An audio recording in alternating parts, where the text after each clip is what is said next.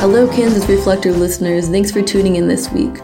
I'm reporter Rachel Mipro, and today's story is a podcast from a Monday, April 17th, trip to Wichita with editor in chief Sherman Smith. We spoke with four members of Progeny, which is an organization working to transform the juvenile justice system. Their goal here in Kansas is to close the remaining state youth prison and to shift power to communities most impacted by these systems. We spoke with Marquita Atkins, who's the executive director of Progeny's campaign team, along with Joseph Presley, Desmond Bryan White, and Tyler Williams. Thanks for listening. So, I mean, again, what have you seen this legislative session? So of course, you know, they we did not get passed to the Senate for the House Bill uh, 2075, mm-hmm. um, which is our fines and fees. Um, want to eliminate some of the fines and fees or adjust the way that they impact uh, young people. Um, a bill that stood out to me, and I think they just did reform, was House Bill 2021. Mm. Um, there was some good stuff in there, and then there was some scary stuff in there that needed to be taken out, like um, holding kids and uh, incarcerated for longer times without them going to court first, that kind of stuff. Um, so I was happy that they re- uh, they did a little reform on that bill and, and, and changed the language, but then they put it into another bill. Mm. And so we have to follow that language because they're trying to slip it in any way that they can. And we really need to get out of. I've been thinking about this for the past two days, especially what, what happened to that young man in Kansas City. Mm. What is the message we're sending to young people when we're working so hard to put them in situations that are not healthy for them? Like, what what is the message that we're sending that our kids are expendable mm-hmm. and they're not? Um, and so, I, I, I, constantly go back to um, restorative justice. Mm-hmm. Um, we need to find ways to keep our kids out of jail instead of trying to do legislation le- legislation that puts our kids in jail for longer periods of time.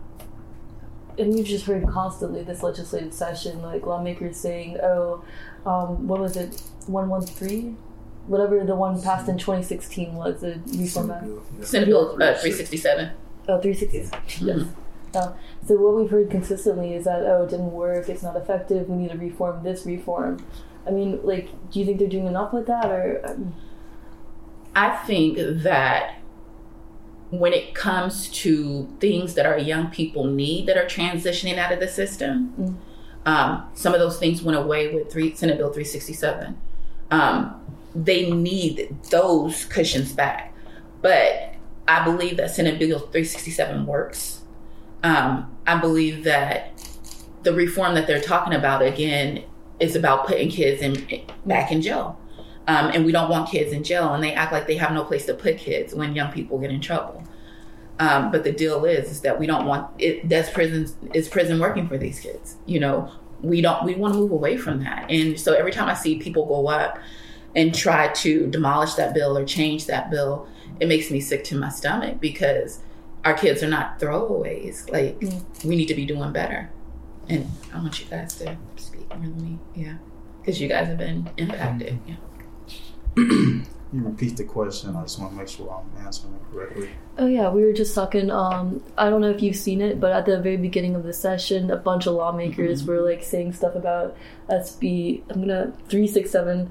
Yeah, I know. I keep mixing up the numbering on that, but they kept saying like this is not effective. We need to do more. We need to do like stricter measures, that sort of thing. Mm-hmm. I mean, what have you seen in your own personal experience with that?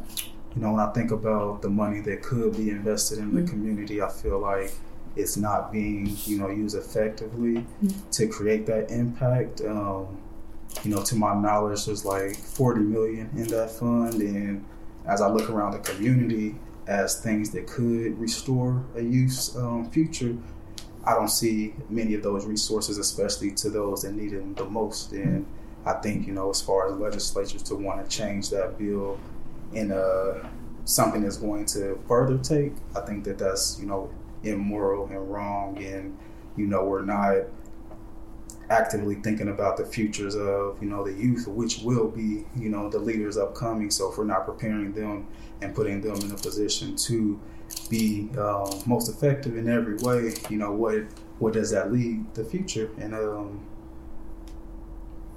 being able to go into Topeka and testify over fines and fees that gave us a firsthand look about the legislature as it is today and you know being able to go up there and testify put in my mind in as well as some of the youth leaders through conversation about what it would be like to be in the, the other position. What would it like would it be like for us to step up and be legislatures and you know just continue to learn more about the process of policy and even you know changing policy as well. So that's my vision of like legislature this year and i'm just looking forward to how we can um, continue to push this bill. And, you know, it got to committee and kind of got stopped. Um, and that was heart wrenching in itself because we put in so much work and so much research to prove this is a proven um, issue in our community and this is a proven way to fix it. But to not even get a chance to have that voted on, um, um, that hurt. Yeah, that's the Fine B uh, House bill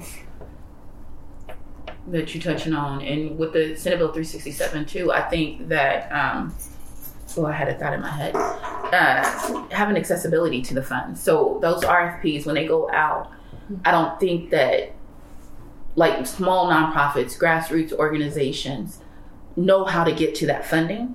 And I think they also complicate it. Sometimes doing these these grants and getting these fundings can be complicated. And if you're a small boots to the ground organization, uh, we're blessed to have we all we, we write grants mm-hmm. but when you're a small boots to the ground organization the and you're you're supposed to think in the mindset of the grant grantor which is you know rich and has money and has backing sometimes you don't understand the language that they're speaking in and when you're boots to the ground the outcomes because it's data driven when you're thinking about outcomes a lot of the outcomes that you do in this work can't be put into data the way that they think? How do you quantify waking up in the middle of the night to go pick a kid that's walking up down the middle of the street? How do you con- con- quantify, you know, putting somebody in your house because they have no other place to go? How do you quantify that? And so I, I keep thinking to myself, and I, I watched that session mm-hmm. when they were all, you know, testifying about Senate Bill 367. And it just made me sad it, because our kids too often we want to address the wound instead of tending to the infection and it's systemic issues that impact our young people the school to prison pipelines the trafficking that is heavy in, in kansas the foster care to prison pipelines that exist we are not attending to the infection that exists in our in our country in general but we want to put a band-aid on it by sending our kids to jail and our wound is seeping and when those kids come back out most of the times they have more damage than when they went in. So it seemed like oh, so much of the testimony about juvenile justice reform, and uh, particularly with the foster care system, was about the danger that this presents to workers in the foster care system. It seemed like there was never really an emphasis on how do we help the kids rather than the workers. exactly, and he he can speak on it. So Yusuf just uh, completed a documentary about the foster care to prison pipeline. Cool. Um, so personal experience. Yeah. yeah. So when I think about that, I said we're, we're not doing enough. Clearly, what we've been doing hasn't been working. You know, so we're spending more money to send these people to these kids to jail than we are than we could be using it in a in another way. So we're just not doing enough. The old way isn't working. Let's try a new way. That's what I say. So. And when we think about accessibility to mental health, like literally, it's hard for young people or anybody to get accessibility for to mental health right now. So we want to put more money in jail because the kid, I mean, into the jail system because the kids are acting out instead of putting more money into mental health and making sure that they get the services they that they need to heal. And when you're thinking about a kid being bounced around from house to house to house, my family fosters. My brother's a foster care uh, father, you know, and I see what these babies go through. A kid is gonna act up. They're going to act up. And so we need to do better by, again, healing them instead of throwing them in jail. That's not to help them, you know? And so those babies need to be protected just as much as those workers and kind of she kind of touched on it a little bit um, how they're trying to defend the workers more than the kids mm-hmm. that's kind of when we're on the task force mm-hmm. the Gotham task force playing hot potato they're, they're, not they're not accepting the blame they're they're sending it here oh it was their fault it was their fault they're not accepting the blame and then we have a RP Cedric Lofton you know yeah. we have him you know they sat on his back for over 30 minutes. You know, that's terrible. Somebody has to take responsibility for what went what went on. And not having compassion for the fact that he had just lost his grandmother. You know, so it's just we're not. Whenever they get up there and they speak about these young people, is dehumanizing, and I think is intentionally de- dehumanizing. And when we think about the data uh, from 2010 to 2020, uh, crime in, in youth or youth incarceration and crimes in youth fell, fell by 50 percent. So when they're talking about this stuff now, and you hear it, it's almost like a trigger. You know, kids are doing more crime. Kids are doing more crime. Are they really? Because the data doesn't say so. And we were actually just talking about the Lofton case in the car over. Um, She came up from Louisiana last year, so I gave her like the 30 second version. If you guys could talk just a little about what actually happened with the Cedric Lofton case. So- Cedric Lofton was a 17 year old a foster care kid um, that was having in, in the midst of a mental health crisis. Hmm. And so um, his uh, foster dad called uh, DCF or his worker, um, didn't know what they can do, and I think the worker was out of town. And so the instruction was to take him to the hospital. And so they called 911 because they couldn't get him to come in the house. He, he, he just wanted to sleep outside. Um, they called 911, and at first, you know, the officers were trying to curse, coerce him to come. Um, and as soon as he resisted or touched one of them, then it escalated to him going to jail. And so instead of taking him to the hospital like they were instructed, they took him to JDF. Um, and then at JDF, um, he, you know, he's upset, you know, and he was calm when they put him in the waiting room part. He was totally calm. He asked to go to the bathroom. And what I don't think people realize, uh, again, the humanity, the human being workers, when they're working with these kids, they talk slick to these kids. They say crazy stuff to these kids. They do. And so we don't really know what he was reacting to or what they said to him because there's no audio on the tape. And so he started, you know, tossing stuff around. And they tackled him and sat on him for 30 minutes. And then they said he started snoring, so they thought he went to sleep. They knew damn well that kid didn't go to sleep, but it was a death rattle. Um, and he died. And there was no prosecution, there was nobody held accountable for his death. And they created this task force so that we can assure that it wouldn't happen again. But like I said a thousand times on that task force, no matter what we do for the future, it will not undo that this child is dead and nobody was held accountable. You also have to think about it. You take a few steps back. Um, he seemed to be fine before the police came. He was. So Mhm. you know, police come and they're they're typically demanding. You know, they want you to follow their instructions. You know, that probably they probably said the wrong word and probably triggered them. Like you need to go in the house or something.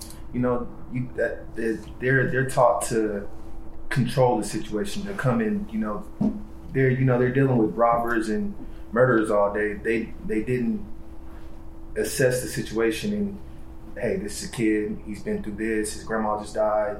This and this and that. This is what's going on. You know, they just came and immediately lied on him. Said he was on K two. Oh, the the, the media. So when they put it out into the news, they said he was on drugs, which was a lie. Um, they it came out on a task force that one of the officers went and uh, questioned on the paperwork, um, which would have immediately, if they marked it, would have, he would have gone to the hospital. Um, and so they switched the answer so that he would stay in jail. Um, nobody was held accountable for that. Um, it's just tragic. Um, and he, it was what a week before his 18th birthday. Mhm. So he was about to about be get out of the system. Wow. So, I mean, I know there's a task force now, but could this happen again today? Are there any like meaningful measures in place now? Or They're trying to change some policies, but a lot of the stuff hasn't hit yet. And absolutely, it can happen again. Do I think they would be more careful? Mm. I think they would want to. but this, I mean, we see it happen every day all across the country. how, sorry, how how um, youth of color are treated. Let's just be real. Um, it's devaluing, and, and and your crime is your skin color. One thing that stood out to me was um, Linda Martin's. She so right after the incident, she retired. Magically, she's just retired. Um, after only like 16, 17 years. You know, she's young. So that kind of stood out to me. I'm like, why is she retiring? Something, you know. Usually, what they say when there's smoke, there's fire, right? So I mean, I assume there's something, you know. After that, things came out about the lying, not telling the truth, changing answers, and things like that. You know, when they said that he was on drugs, and the the coroner comes out and says that there was no drugs in the system, that that that that all stood out to me. So there's smoke, there's fire, so there's something under there. So that was 2019, right? Hmm, that was just that was just last year. That was last year. Just last year. Yeah. I keep reading we're in 2023. But yeah, so we've just keep hearing like a lot about you know we have to do something. There's a problem, Yeah. but has the legislature actually done anything? You think? No, not not particularly yet. So one thing I was looking for uh, to them changing was the use of force because on that video, Cedric Lofton was in his cell. All they needed to do was just close the door and allow him to beat on walls and get that frustration out. Instead, you know, they they left, they opened the door and went in there and restrained him in the cell. So that's that's I'm looking for that use of force policy to be changed. And then I think one of the things that did get through was um, what was it? They did a word change, and then they also did they extend the detention limits, or is that just? I think that was voted on, but I'm not sure if that passed. I need to look. Yeah, I have to. I, I I can't answer that safely right now, so I would have to look and see. Mm, yeah. And Do you thing, think it's significant that the people like us who follow this closely for a living, people like you who follow this because you have a stake in it, can't keep track of what they're doing when they move things around nine Fine. times in the final It, four it, it- again, it's the same thing like we were just talking. Hot potato. It's intentional, right? It's intentional. It's it's. How do I, I, I want to no, please. yeah, it's, it's, it's intentional. To me, it's intentional um, to make the community feel like they're doing something. But will something actually be done? And then how for how long? You know, if they actually pass any of the things that we're supposed to be coming up on another meeting soon.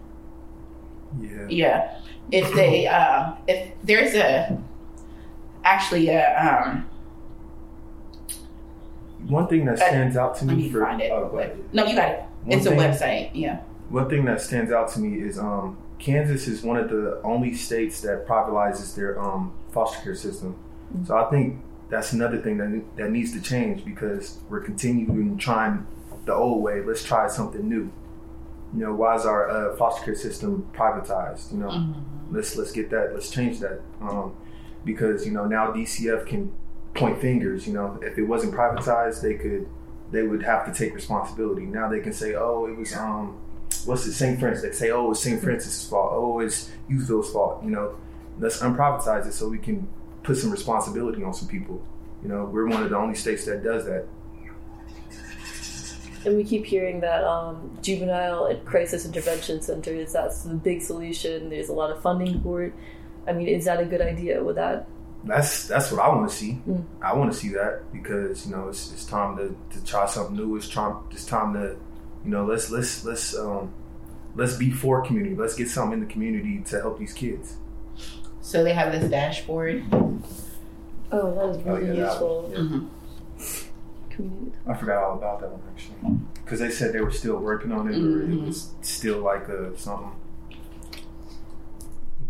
Desmond, you mentioned the money that they have in this account, and I think previously they actually swept like 25 billion out of that into the general fund. And the whole point of the original bill was to take all the money we're saving from putting kids in jail previously and use this on programming. And then they never allocated any of it. Uh, and I think this may be the first time that they're actually using some of that money. hmm You know, it almost seems like this was set up to fail. I think it was, and I think, I think progeny. I'm gonna.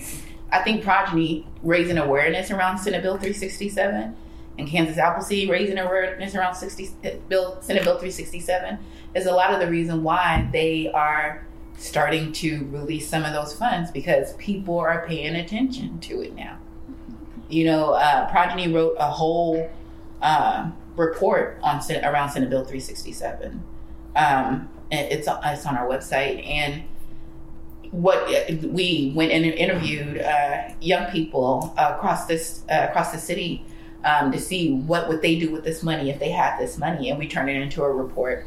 um, that says this is what young people are telling you, this is what they need, and this is what they want to feel safe, to be happy in this community. And so it's really super important that that money be accessible to be able to move so they can't say it's not working, like Desmond was talking about earlier. Yeah. So like like you said, it's set up to fail. I feel like they're doing this just to say, "Oh, look, we tried it; it didn't work." But mm-hmm. they're they're not trying hard enough. They're just doing just a little bit, you know. and Just put that out there, just get at it. Mm-hmm. I like to, you know, shed light just on the innovative programming that organizations like DI and Progeny are doing. For instance, Word to Life, which uses spoken word and music to help battle mental health.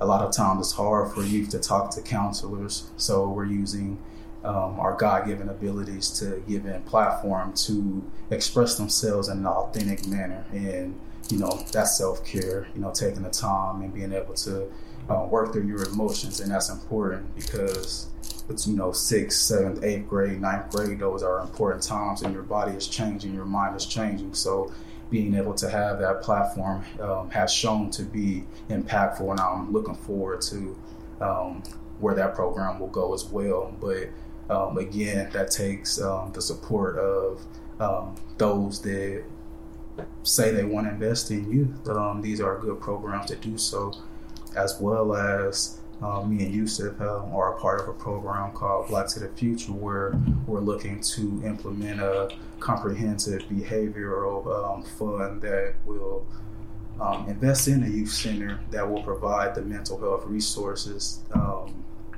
in activities and things that youth need when they need it the most.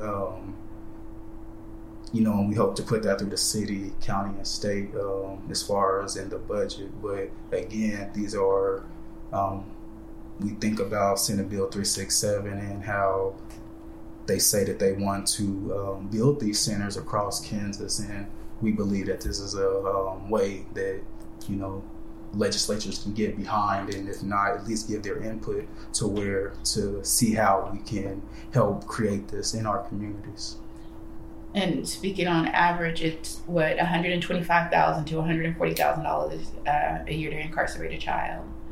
Um, so who benefits? You know, if you're making one hundred and twenty-five thousand dollars to one hundred and forty thousand dollars a head, it benefits them to keep kids incarcerated. It benefits them to stand up and say this is the reason why we need kid jails. It benefits them to say this is the reason why kids need to be in jail longer. You see what I'm saying? And it costs on average what ten, twelve thousand dollars a year to educate a child. That's how much money they put into the school system. But in jail, it's hundreds, thousands of dollars. That is crazy. You come up with these programs. You talked about writing grants. It's it's just not plausible to me that the state of Kansas cannot figure out how to spend this money. It's a choice that they're making. It's a choice. it's a choice. We when I whenever I listen, like I said earlier, when I'm listening to them talk, and the, you hear it on the news, you hear it when they get up there and speak. Crime. Our kids are doing more crime. Our kids are crime. Kids and crime. Kids are more violent. You know. But I ask myself, who did they learn it from? What world are we giving them? And then we want to hold them accountable for what we're pushing down their throats our kids have accessibility to things that we never had accessibility to when we were younger. So I, I've said this in the past, but it's like when I was a kid, I knew what was going on in my neighborhood. I might have known a little bit about what was going on, maybe around the city. I knew what was going on in, around the state if I we talked about it in school. And on a world level, I, it was cognitive dis- dissonance. I didn't, I really didn't know what was going on around the world our kids get all of that in a scroll. In a scroll. Unless what, the, uh-huh. what what officer was it that called the kids super criminals uh, a couple years back when we had that um, Oh. that meeting? Let me. He was calling them super criminals. It was an article Was that it a came out. pump, maybe? Is it the Wichita police? Yeah. Yeah, it was. Um, I know Wilson was leading that um, that that that that meeting, but I'm not sure if he was the one who called them super criminals.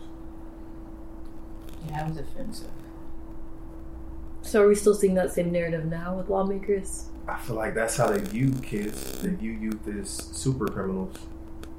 That's what they. That's what they call this There young. it is. These young kids coming up. It was in an article. January 24th, 2021. And it was, let's see. It was kind of sad when I seen which officer it was because I've sat on a panel with him before around kids. Um, It wasn't Wilson, was it? Mm-mm. One police official in an interview with the Eagle last year said he worries that relaxed treatment of low level juvenile offenders is turning out a generation of super criminals who don't fear the justice system because their actions have no meaningful con. Um, it was Sal- Salcido, Cecile? which was surprising. Okay, so we've talked a lot about like legislature reactions. Um, what are you seeing right now? You know, just through community work and all that. Like, are kids reacting to this sort of thing? Are they aware of like what lawmakers are saying? I know that young people in our space are. Um, because that's, I mean, we they focus on policy, they focus on um, things that are going on around them, and we want young people to have an understanding of how systems work. Um, by design, DI is based for young people to understand um, through civic engagement, through entrepreneurship, and lack of investment in communities, and you know the juvenile justice system. We choose those three things because they impact marginalized communities the hardest and poor communities the hardest. And so um, I know young people are having the conversations. They're aware uh, of what's going on. I don't think they necessarily pay attention to the Right. legislator right now, um, unless they're in a space where they are talking about it or whatsoever. But I think it's super important that we get more kids engaged around this kind of stuff because it's impacting them. It's impacting them in, in, in major ways. And so they should have a voice and they should be aware. They should understand why they don't get diversion. They should understand, you know, why if they take a plea deal, you know, why they can't, uh, they should not take a plea deal um, because you can't change that and it impacts them for the rest of their life. And most of the times, parents choose to take a plea deal with their kids because they can't afford an attorney. And the public defender recommends that they take the plea deal because it's the easy way out, and they don't have to go to uh, go to court over it. They take a plea deal, they're done. And and it's sad because that one plea deal to keep them out of jail is most likely going to sign them up to be in jail at some point in their life because then they're on probation, and then they put these kids on probation, five year probations. So in five years, you're expecting a kid to not make a mistake. Let's be real.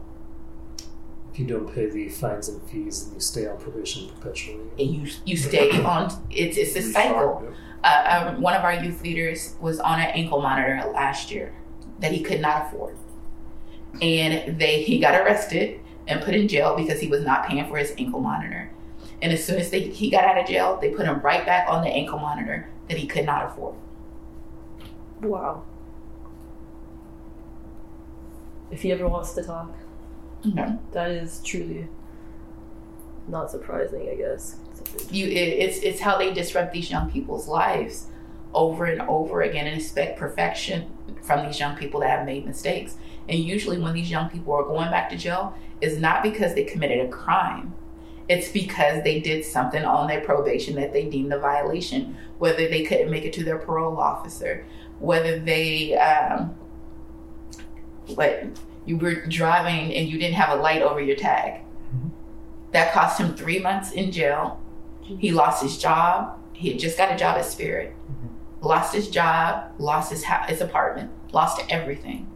Yeah, what they do is they um they they'll sit, sit you in there for like a, a short period of time, and then they'll come back out. They'll restart your probation, and also ex- give you a, longer period of time because you know they can, like for example, they can they can suspend your probation and make you do like a month and say, oh, are you ready to come out and do what you're supposed to do? Then they restart your probation, and they can they can do that again how many times they want to, until until your sentence until they run out of time and can no longer incarcerate you.